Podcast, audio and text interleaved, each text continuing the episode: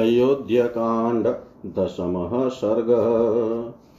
राजा दशरथ का कैकेयी के भवन में जाना, उसे कोप भवन में स्थित देखकर दुखी होना और उसको अनेक प्रकार से सांत्वना देना। विदर्शिता यदा देवी कुब्जया पापया वृषं तदा शेते स्म सा भूमो दिग्ध विद्धेव किं नरी। पापिनी कुब्जा ने जब देवी कैकेयी को बहुत उल्टी बातें समझा दी, तब वह विषाक्त बाण से विद्ध हुई, किन्नरी के समान धरती पर लौटने लगी।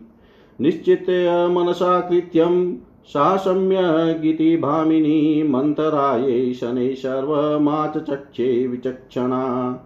मंतरा के बताए हुए समस्त कार्य को यह बहुत उत्तम है, ऐसा मन ही मन निश्चय करके बातचीत में कुशल भामिनी कैकेयी से मंतरा से धीरे धीरे अपना सारा मंतव्य बता दिया। सादीना निश्चयं कृत्वा मंतरा वाक्य मोहिता नागकन्येव निश्वस्य दीर्घमुष्णं च भामिनी। मुहूर्तं चिन्तयामास मार्गमात्म सुखावहं सासुहचार्थ कामा च तं निशम्य विनिश्चयम्।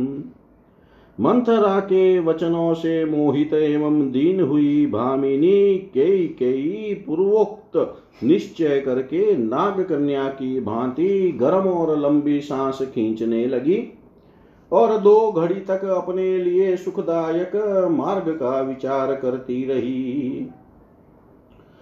बभुव परम प्रीता सिद्धिं प्राप्येव मंतरा तस्ता देवी सम्यक कृत्वा विनिश्चयम्।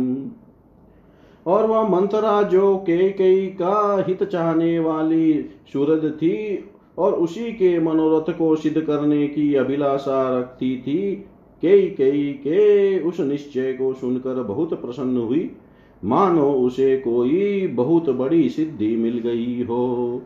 संविवेशा बला भूमो निवेश्य भ्रुकुटिं मुखे ततश्चित्राणि माल्यानि दिव्यान्याभरणानि च अपविद्धानि कैकेय्या तानि भूमिं प्रपेदिरे तया तान्यपद्विद्वानि माल्यान्यभरणानि च।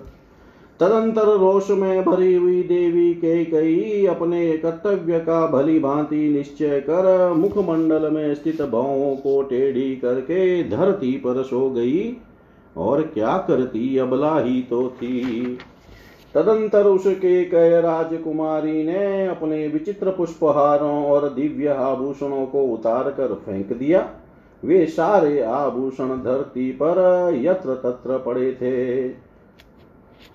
अशोभयन्त वसुधां नक्षत्राणि यथा नभ क्रोधागारे च पतिता सा बभो मलिनांबरा।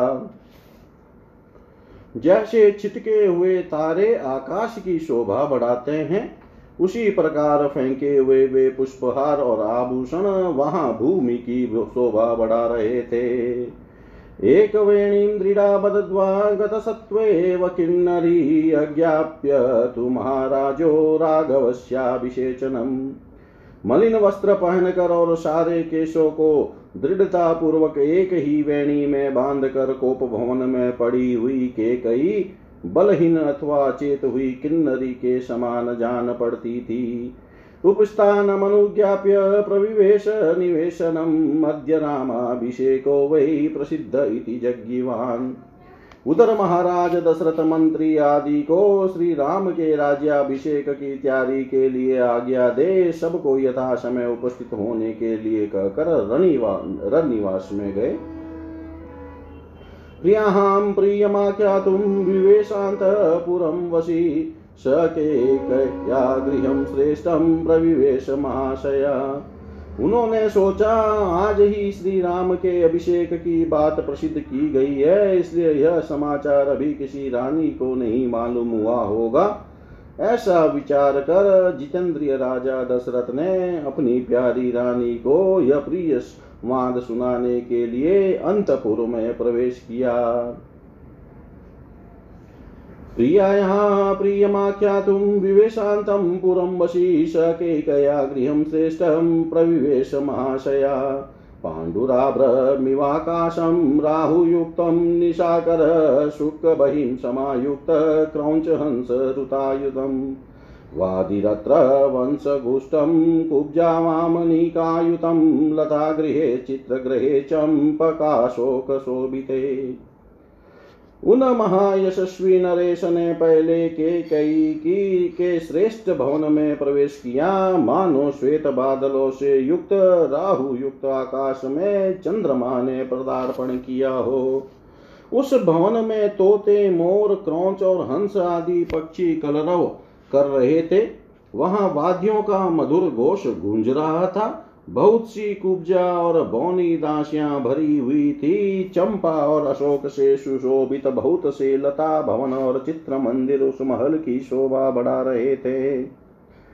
दांत राजत सौवर्ण वेदिका भी समायुतम नित्य पुष्प फले वृक्षे वापि भी रूप शोभितम। हाथी दांत चांदी और सोने की बनी हुई वेदियों से संयुक्त उस भवन को नित्य फूलने फलने वाले वृक्ष और बहुत सी बावड़ियां सुशोभित कर रही थी। दांतराजत सौवर्णे संवृत परमासने विविधे रनपानेश्च भक्ष्ये च विविधेरपि उपपन्न महाहे च भूषणे स्त्रीतिवो दिवोपमं स प्रविश्य महाराज स्वमन्तपुरं मृदितं मृदिमत न ददसर स्त्रियं राजा केकेयी शयनोत्तमे स कामबलसंयुक्तो रत्यति मनुजाधिप अपश्यन्न दयितां भार्यापप्रच्च विषादश नहि तस्य पुरा देवी ताम वेल्लामत्र्यवत्। उसमें हाथी दांत चांदी और सोने के बने हुए उत्तम सिंहासन रखे गए थे। नाना प्रकार के अन्न पान और भांति भांति के भक्ष्य भोज्य पदार्थों से वह भवन भरा पूरा था। बहुमूल्य आभूषणों से संपन्न कैकेयी का वह भवन स्वर्ग के समान शोभा पा रहा था। अपने उस समृद्धिशाली अंतपुर में प्रवेश करके महाराज दशरथ ने वहां की उत्तम शैया पर रानी कैकेयी को नहीं देखा। काम बल से संयुक्त हुए नरेश रानी की प्रसन्नता बढ़ाने की अभिलाषा से भीतर गए थे। वहां अपनी प्यारी पत्नी को न देख कर उनके मन में बड़ा विषाद हुआ और वे उनके विषय में पूछताछ करने लगे। इससे पहले रानी कैकेयी राजा की आगमन की उस बेला में कहीं अन्यत्र नहीं जाती थी। राजा ने कभी सुने भवन में प्रवेश नहीं किया था। इसीलिए वे घर में आकर कैकेयी के बारे में पूछने लगे। उन्हें यह मालूम नहीं था कि वह मूर्खा को ही स्वार्थ सिद्ध करना चाहती है। अतः उन्होंने पहले की ही भांति प्रतिहारी से उसके विषय में पूछा। यथा पुरं विज्ञाय स्वार्थलिप्सोम पंडितां प्रतिहारी त्वथोवाच संत्रस्था तु कृतांजलि। देवदेवी वृषं क्रुधा क्रोधागारं विद्रुता प्रतिहार्या वच श्रुत्वा राजा परम दुर्मना। प्रतिहारी बहुत डरी हुई थी। उसने हाथ जोड़कर कहा, देवी कैकेयी अत्यंत कुपित हो कोप भवन की ओर दौड़ गई है। विषाद पुनर्भूयो लुलित व्याकुलेन्द्रिय तत्र तां पतितां भूमौ शयनामत्तथोचिताम्। प्रतिहारी की यह बात सुनकर राजा का मन बहुत उदास हो गया। उनकी इंद्रियां निश्चंचल एवं व्याकुल हो गई उठी और वे पुनः अधिक विषाद करने लगे। प्रतप्त इव दुखेन सोऽपश्य जगतीपति सवृद्धस्तरुणीं भार्यां प्राणेभ्यो अपि गरीयसीम् अपाप पाप संकल्पां ददर्श धरणीतले लतामिव विनिष्कृतां पतितां देवतामिव। कोप भवन में वह भूमि पर पड़ी थी और इस तरह लेटी हुई थी जो उसके लिए योग्य नहीं था। राजा ने दुख के कारण संतप्त से होकर उसे इस अवस्था में देखा। राजा बूढ़े थे और उनकी वह पत्नी तरुणी थी। अतः वे उसे अपने प्राणों से भी बढ़कर मानते थे। राजा के मन में कोई पाप नहीं था, परंतु कैकेयी अपने मन में पाप पूर्ण संकल्प लिए हुए थी। उन्होंने उसे कटी हुई लता की भांति पृथ्वी पर पड़ी देखा, मानो कोई देवांगना स्वर्ग से भूतल पर गिर पड़ी हो। किन्नरीमीव निर्दूता च्युतामप्सरसं यथा मायामीव परिभ्रष्टां हरिणीमीव संयतां। वह स्वर्गभ्रष्ट किन्नरी देवलोक से च्युत हुई अप्सरा लक्ष्य भ्रष्ट माया और जाल में बंधी हुई हरिणी के समान जान पड़ती थी। करेणुमीव दिग्धेन विद्धामृगयुना वने महागजीवारण्ये स्नेहात् परं दुःखिताम् परिमृज्य च पाणिभ्यामभिसंत्रस्तचेतन कामी कमलपत्राक्षी मुवाच वनितामिदम्। जैसे कोई महान गजराज वन में व्याध के द्वारा विषलिप्त बाण से विद्ध होकर गिरी हुई अत्यंत दुखित हथिनी का स्नेहवश स्पर्श करता है, उसी प्रकार कामी राजा दशरथ ने महान दुख में पड़ी हुई कमल नयनी भार्या कैकेयी का स्नेह पूर्वक दोनों हाथों से स्पर्श किया। उस समय उनके मन में सब ओर से यह भय समा गया था कि न जाने यह क्या कहेगी और क्या करेगी। वे उसके अंगों पर हाथ फेरते वे उससे इस प्रकार बोले, न तेहं बीजानामि क्रोधमात्मनि संश्रितं देवी केनाभियुक्तासि केन वासि विमानिता। देवी, तुम्हारा क्रोध मुझ पर है ऐसा तो मुझे विश्वास नहीं होता। फिर किसने तुम्हारा तिरस्कार किया है, किसके द्वारा तुम्हारी निंदा की गई है? यदिदं मम दुखाय शेषे कल्याणि पांसुषु भूमौ शेषे किमर्थं त्वं मयि कल्याण चेतसि। भूपोपहत चीतेव मम कच्चित प्रमातिनी संति मे कुशला वेद्यास्त्वभितुष्टाश्च सर्वशः। कल्याणी, तुम जो इस तरह मुझे दुख देने के लिए धूल में लौट रही हो इसका क्या कारण है? मेरे चित्त को मत डालने वाली सुंदरी, मेरे मन में तो सदा तुम्हारे कल्याण की ही भावना रहती है, फिर मेरे रहते हुए तुम किस लिए धरती पर सो रही हो? जान पड़ता है तुम्हारे चित्त पर किसी पिशाच ने अधिकार कर लिया है। सुखितां त्वां करिष्यन्ति व्याधिमाचक्ष्व भामिनी कस्य वापि प्रियं कार्यं केन वा विप्रियं कृतं। भामिनी, तुम अपना रोग बताओ। यहाँ मेरे यहाँ बहुत से चिकित्सा कुशल वैद्य है जिन्हें मैंने सब प्रकार से संतुष्ट कर रखा है, वे तुम्हें सुखी कर देंगे। क प्रिय लभता मध्य को वासु महद प्रियम मारोत्सीमा च काशीस्त्वं देवी संपरिशोषणम्। अवध्यो वध्यतां को वा वध्य को वा विमुच्यतां दरिद्र को भवेदाढ्यो द्रव्यवान वाप्य किंचन। अथवा कहो, आज किसका प्रिय करना है या किसने तुम्हारा अप्रिय किया है? तुम्हारे किस उपकारी को आज प्रिय मनोरथ प्राप्त हो अथवा किस उपकारी को अत्यंत अप्रिय कठोर दंड दिया जाए? देवी, तुम न रोहो, अपनी देह को न सुखाओ। आज तुम्हारी इच्छा के अनुसार किस अवध्य का वध किया जाए अथवा किस प्राणदंड पाने योग्य अपराधी को भी मुक्त कर दिया जाए, किस दरिद्र को धनवान और किस धनवान को कंगाल बना दिया जाए। अहम चहि मदीयाश सर्वे तव वशानुगा न ते कंचिदभिप्रायं वहन्तु महम् उत्सहे आत्मनो जीविते नापि ब्रूहि यन्मनसि स्थितं बलम् आत्मनि जानन्ति न मां शंकितुम् अर्हसि।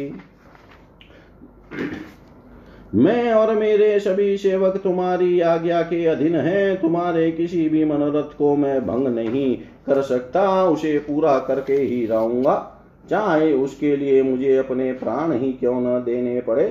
अतः तुम्हारे मन में जो कुछ हो उसे स्पष्ट कहो। करिष्यामि तव प्रीतिं सुकृते नापि ते शपे यावदावर्तते चक्रं तावति मे वसुन्धरा। द्राविडा सिन्धु सौवीरा सौराष्ट्रा दक्षिणापदा वंगांगमगधा मत्स्या समृद्धा काशी कौशला। अपने बल को जानते हुए भी तुम्हें मुझ पर संदेह नहीं करना चाहिए। मैं अपने सत्कर्मों की शपथ खाकर कहता हूँ, जिससे तुम्हें प्रसन्नता हो वही करूँगा। जहां तक सूर्य का चक्र घूमता है वहां तक सारी पृथ्वी मेरे अधिकार में है। द्रविड़, सिंधु, सौवीर, सौराष्ट्र, दक्षिण भारत के सारे प्रदेश तथा अंग वंग, मगध, मत्स्य, काशी और कौशल, इन सभी समृद्धिशाली देशों पर मेरा आधिपत्य है। तत्र जातं बहुद्राम्यं धनधान्यमजाविकं ततो वृष्णीष्व केकेयी यत यत त्वं मनसेच्छसि। केकय राजनंदनी, उनमें पैदा होने वाले भांति भांति के द्रव्य, धन, धान्य और बकरी, भेड़ आदि जो भी तुम मन से लेना चाहती हो वह मुझसे कहो, मांग लो। किमायाशेन ते भीरुतिष्ठोतिष्ठ शोभने तत्त्वं मे ब्रूहि केकयी यतस्ते भयमागतम्। ततमेव पनयिष्यामि निहारमिव रश्मिवान्। ततोक्ता सा समाश्वस्ता वक्तुकामा तत्प्रियम्। परिपीडयतु भूयो भर्तारमुपचक्रमे। भीरु, इतना क्लेश उठाने प्रयास करने की क्या आवश्यकता है। शोभने, उठो उठो केकयी, ठीक ठीक बताओ तुम्हें किससे कौन सा भय प्राप्त हुआ है। जैसे अंशुमाली सूर्य कोहरा दूर कर देते हैं उसी प्रकार मैं तुम्हारे भय का सर्वथा निवारण कर दूंगा। राजा के ऐसा कहने पर केकयी को कुछ सांत्वना मिली। अब उसे अपने स्वामी से वह अप्रिय बात कहने की इच्छा हुई। उसने पति को और अधिक पीड़ा देने की तैयारी की। इतिहास से श्रीमद् रामायणे वाल्मीकि आदि काव्ये अयोध्या कांडे दशम सर्ग। ओम सर्वं श्री शाम सदा शिवाय अर्पणमस्तु। ओम विष्णवे नमः। ओम विष्णवे नमः। ओम विष्णवे नमः।